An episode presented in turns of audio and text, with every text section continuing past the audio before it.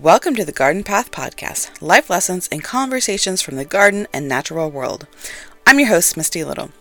Today, my guest is photographer Jimmy Fike, an Arizona based artist who recently spent more than a decade photographing North America's edible and medicinal plants, producing gorgeous photographic prints of his subjects and turning them into a beautiful coffee table book.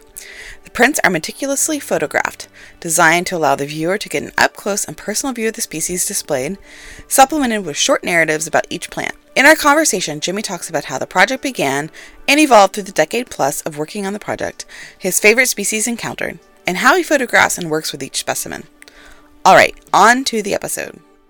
Well, thank you, Jimmy, for um, well reaching out and uh, wanting to share your book with me and and to speak about it on the podcast. But maybe you can take a few minutes. You know, I don't know a lot about you either, but if you want to introduce yourself, you know, who you are, where you're from, and you know your background in photography first. Sure thing. Hey, yeah, I'm Jimmy Fike. I am originally from Birmingham, Alabama.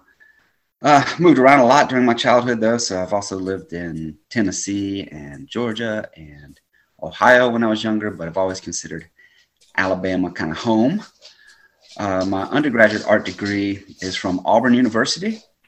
And kind of late in my studies there, I became very interested in photography but unfortunately, they had limited offerings. So I took a few classes there in photography and went ahead and wrapped up my art degree. But I knew I wanted to study that in graduate school, so it seemed like a good idea to kind of go back to school and get a few more uh, upper level undergraduate photo classes under my belt. So ended up going to University of Alabama, Birmingham for a year and taking more classes there and working with Sonia Rieger, who was like my first really great photo professor and taught me so much. And we became kind of lifelong friends. And uh, it really helped me improve my portfolio. And he got me into graduate school at Cranbrook Academy of Art. And the rest is history. so, so with your your interest in photography, were you interested in the outdoors at the same time, or is that something you've kind of developed as you become uh, a more seasoned photographer? You know, I, th- I, think I've always kind of been interested in both, and in a lot of instances, they went kind of hand in hand. I was one of those uh, curious kids, you know, who, who walked around with a Roger Tory Peterson Field Guide to the Birds and had a subscription to like fishing uh, magazines. And gosh, I spent so much time outside in, in my youth, and I would kind of, uh, you know, do, do artwork like a naturalist would, you know, draw birds and draw fish and, and that kind of thing. So in a strange way, they've always been uh, coupled, even though, you know, my later years kind of my artwork got away from that. But with this, with this series, this project kind of all came, came back together. Yeah, so this has been a, a quite a long term project for you. How did you decide that you were going to embark on this, this make this this this big um, a big project for you? Yeah, it has, it has been a really really long time. I think 14 years or so. I've been I've been working on this you know, I, I, would say at the beginning, I didn't really uh, know that it would work out, you know, that I'd really stick with it and do it for that long. Um, but, you know, from, from the very beginning, I kind of had this quixotic idea that I would do a continent spanning collection of images. And that would take a, a really long time to do for sure. Um, but it's harkening back to some of my uh, heroes uh, as as a boy. You know, uh, the William Bartrams and Audubons and uh, mm-hmm. Lewis and Clark sort of things. You know, that kind of epic projects that always kind of captivated my imagination. And I don't know the, the, that era when art and science and exploration and adventure were kind of always you know, tied tied together. I think really, yeah, captivated me. And so this is my kind of nod to that and without really uh, knowing whether I would be able to see it through. But it just uh, it was just really uh, fun. I really enjoyed the series, so I kept with it, and it started having you know a degree of success in the in the art world, and that kind of kept me motivated in pursuing it. So, right. Well, um, no, I like. All this kind of kind of come to fruition. Yeah. No, I like your your um, comparisons with the you know earlier uh, plant and naturalist explorers um, because you know it took them decades to build their herbariums and and to draw these plants out and to and to put it all together and um, yeah i can appreciate you kind of following back in their footsteps in to some degree Um, yeah, with with with with our modern technology, I can't imagine what they would have done with our modern technology. Yeah, yeah, I can only imagine uh, Bartram with Photoshop. See what he right. so so how do you? I mean, how do you go about searching for these areas? Did you already have come up with a list of plants that you wanted to um, to see, or you were just out there exploring and and kind of fumbling along at, at the beginning before you? Yeah, did you come up with a plant list, or were you just trying things out? I think fumbling along is a pretty apt description of my process. You know, I'm, not trained in botany or uh, ecology or anything. You know, it's a kind of a just a conceptual art project. You know, I just ha- had this idea and I just started buying a few used uh, field guides to edible plants and just walking, you know, simple stuff like my walk to work. I would just start taking it slowly and trying to figure out what were these little green things I was passing every day and didn't have a name for. And, you know, it just kind of uh, snowballs before you know it. You start to really recognize everything that's, that's surrounding you and knowing, knowing its story and uh, whether it's edible or medicinal or uh, used for crafts or, or whatever. Right. So, yeah, it's just been a, a really uh, a slow process, but one with uh, real close looking and a real type of engagement. Um, has been really pretty transformational. You know, I've, I've learned so much through this series. So did you start once you you know started with your walks to work and, and finding the local plants or the local weeds that were popping up that were edible? Um, how long did it take you to start branching out and going to you know further afield um, to go looking out in the wilds? Uh, not not too long. You know, uh, I've been really uh, lucky to be able to go to so many artist residencies, and you know they're just all over the country. So I, I realized that would be a really good strategy for me to getting to kind of far flung places and getting that sort of continent spanning collection of plants. As a uh, professor, I, I normally have summers off if I want it off, and so I've yeah, I've just had really great luck at landing residencies. You know, this work is so place specific I think it makes for a compelling application. You know, I'm like, hey, I really need to come to your place to find these plants. Please let me come work there. Right. right. So, yeah, I've had really, really great luck and I've been to just beautiful places all over the country and found so many plants and worked with so many uh, great, great folks. So. so how are you often do you have to hike in quite far to some of these locations or are some of them luckily close enough in the front country that you're not having to backpack and take all your equipment into the you know five miles out into the wild well you know i, I do a little bit of of both right? The the residencies they normally are in a nice uh, environment and i can just kind of walk out from the studio and mill around some in those those neighborhoods and communities and uh, but also have kind of a portable system that i can use when i go just out on my own to uh, national forests and, and, places like that where i've got a portable backdrop system and get out there with with my dogs and look you know work, work out in the field so i really enjoy that too so what is your, I mean, you don't have to describe your methods totally, but like what is what is your I guess your method, your equipment you're using and and the time it takes to get the photos set up, uh, you know, from digging the plants up to putting them on whatever you're mounting them to. How does that process happen? Yeah. So you know this this series uh, this work is very like processy. So it takes it goes through a lot of steps. So uh, just let me know if this gets too long winded. Yeah, no worries. or you get lost in this, you know, and maybe look at the visual aids to show you. But yeah, the first step is just kind of walking around with my books, trying to figure out what what the plants are. And once I can find something that's edible, then you know I start noticing it everywhere. Once you kind of recognized it, and try and find a really uh, nice specimen or two of the plant. And then I, I dig it up and uh, clean it really well, the root, get all the dirt off and stuff like that. And then I normally have to get to work pretty quickly before the plant wilts and things like that. And I pin it up on a white backdrop. And I have to do a good bit of work with, you know, exacto knives and things like that to uh, uh, get the plant to where I can make it totally flat, mm-hmm. photograph everything in, in great focus. Um, and at that stage too, I, I, take a lot of liberties with kind of uh, arranging the plant the way I, I, want it to look. And I normally collect extra samples of you know, flowers or leaves or, or whatever, and uh, kind of collage that all together.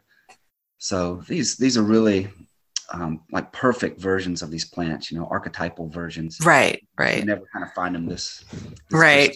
perfect, right. So yeah, just photo, photograph it like that. Um, I usually do a method called photo merge where I photograph it in in sections and then stitch it back together so I can get a really big high res nice plant. And then I settle into just lots and lots of Photoshop. You know, it's very, very meticulous Photoshop work. Kind of, kind of you don't you don't really see it because it just looks like a plant, you know. But mm-hmm. it's a ton ton of work to uh, get them this kind of perfect and. Um, well, I imagine that's where the the imagery, because it's you know partially like black and white, partially colored in there, and I like the juxtaposition of of that. You get to see the the plants in just a different light than you would see if you just were taking a portrait of it in the field. Yeah, right. Like, you know, I'm kind of uh, riffing off of uh, photograms and contact prints of botanical specimens that were really some of the very first photographs that were ever made. You know, Henry Fox Talbot, some of his earliest prints where, you know, he just put a plant on a piece of paper and stick it out in the sun for a while. Mm-hmm. Get a negative image. So, right. kind of playing off of that tradition but then I add color to show the part that's edible. So hopefully my system is kind of like, you know, it's easy to identify the plant as a whole, and then you also get insights into which part is edible. Right. Right. Yeah. I, I appreciated that part as well. Now, you know, along the way, you're digging up these plants to photograph. Are you, are you eating or foraging with any of these and taking them home? you know, I really like to try everything that I can. Uh, so I'd say most of them I, I, have tried, and there's a lot of good stuff out there. Uh, some sometimes it's just not ripe or maybe it's right, right. Somewhere that seems super polluted or whatever, so not don't feel comfortable eating it. Uh, but yeah, I like to try them. You know, I would really consider myself like a forager. You know, there's people that have that kind of whole lifestyle around that. Mm-hmm. I, I consider myself more of a nibbler. Yeah. I'm not a forager, so yeah, I love to when I go camping or hiking, you know, uh, eat some stuff or collect a little bit of stuff to to bring home, or you know, certain times a year here uh, when things are just yeah. uh, or in downtown Phoenix, you know, there's a lot of mesquite trees and Palo Verde. It's great to kind of nibble on those and collect a few of those and stuff like that. Yeah. Right, right. Now, um, did you have any interesting stories? I mean, you said you went to a lot of uh, artist residencies, but is there any interesting people you met along the way or wildlife encounters while you're out, you know, looking for these plants to photograph? I've met so many great folks and had so many uh, wonderful moments and, and, adventures, and like I mentioned, just kind of learned so much too. Uh, you know, Millee Tibbs is one of the uh, people that wrote one of the forwards for the book, and I met her at a artist residency, and we've become uh, like lifelong friends and real like peers in the photo world. Uh, uh, Mark Wourms is the, another person who wrote a forward, kind of more from the science side of things, and uh, met him at a residency. He's the executive director of the Bernheim. And that was a really great experience to work there as an artist in residence. It's the first time I got to work with like naturalists, you know, mm-hmm. Staff, Ren, which is really cool to work with a naturalist and go on hikes with her and uh, learn learn about plants through her. So, you know, those kind of connections have been great. And just the plants themselves, too, are great. Like teachers and storytellers, you learn so many just fascinating, um, you know, historical anecdotes. Uh, uh, and uh, I don't know, just I would say, um, what's the right word? Kind of just stories about the, the, the plants themselves, how they function, like in ecological sense. Right, right yeah, really, really rich uh, experience for sure. Now, were there any species that you wanted to include but didn't weren't able to because you know for whatever reason? Yeah, uh, there's you know there's just so many edible plants.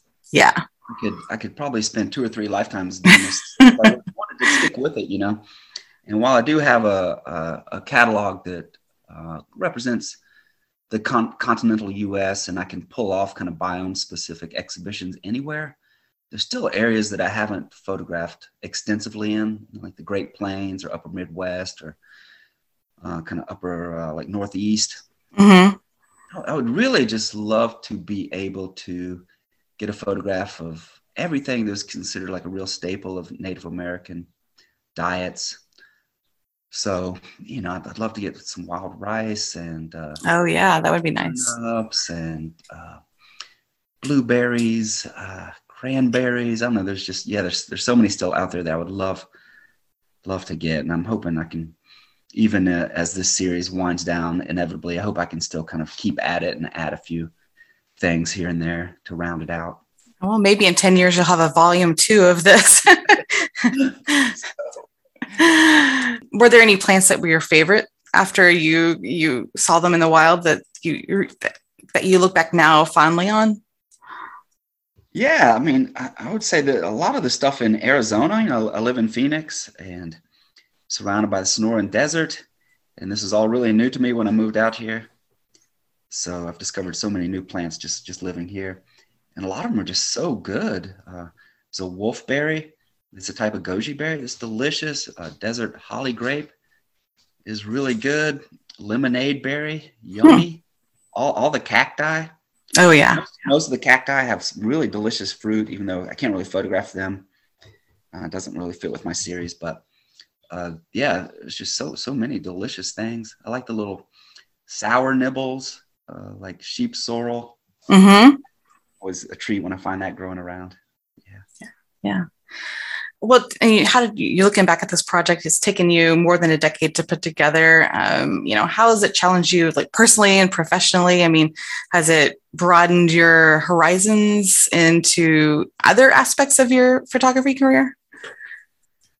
Yeah, that's a good question. Uh, you know, I think one of the big lessons this series has taught me is just something about patience, you know, really uh, sticking with something for this long, but also just the kind of care and time it takes to craft one of these and uh, developing a real sort of commitment to really nailing the aesthetic and you know th- things like that have been such a such a valuable valuable lesson and something that's changed you know, as I've as I've stuck with this series, I've become strangely, you know, you think it may be the opposite, opposite, but the more I've stuck with the series, the more I think I've become more and more and more patient and mm-hmm. more attentive to to the details, and it's something I think I can, you know, take with me f- forward for, for all the work I I do now. Is that right. level of, of care and just a type of, uh, I guess, belief in this incremental approach. You know, just working a little bit and a little bit more and a little bit more and a little bit more and then uh, finally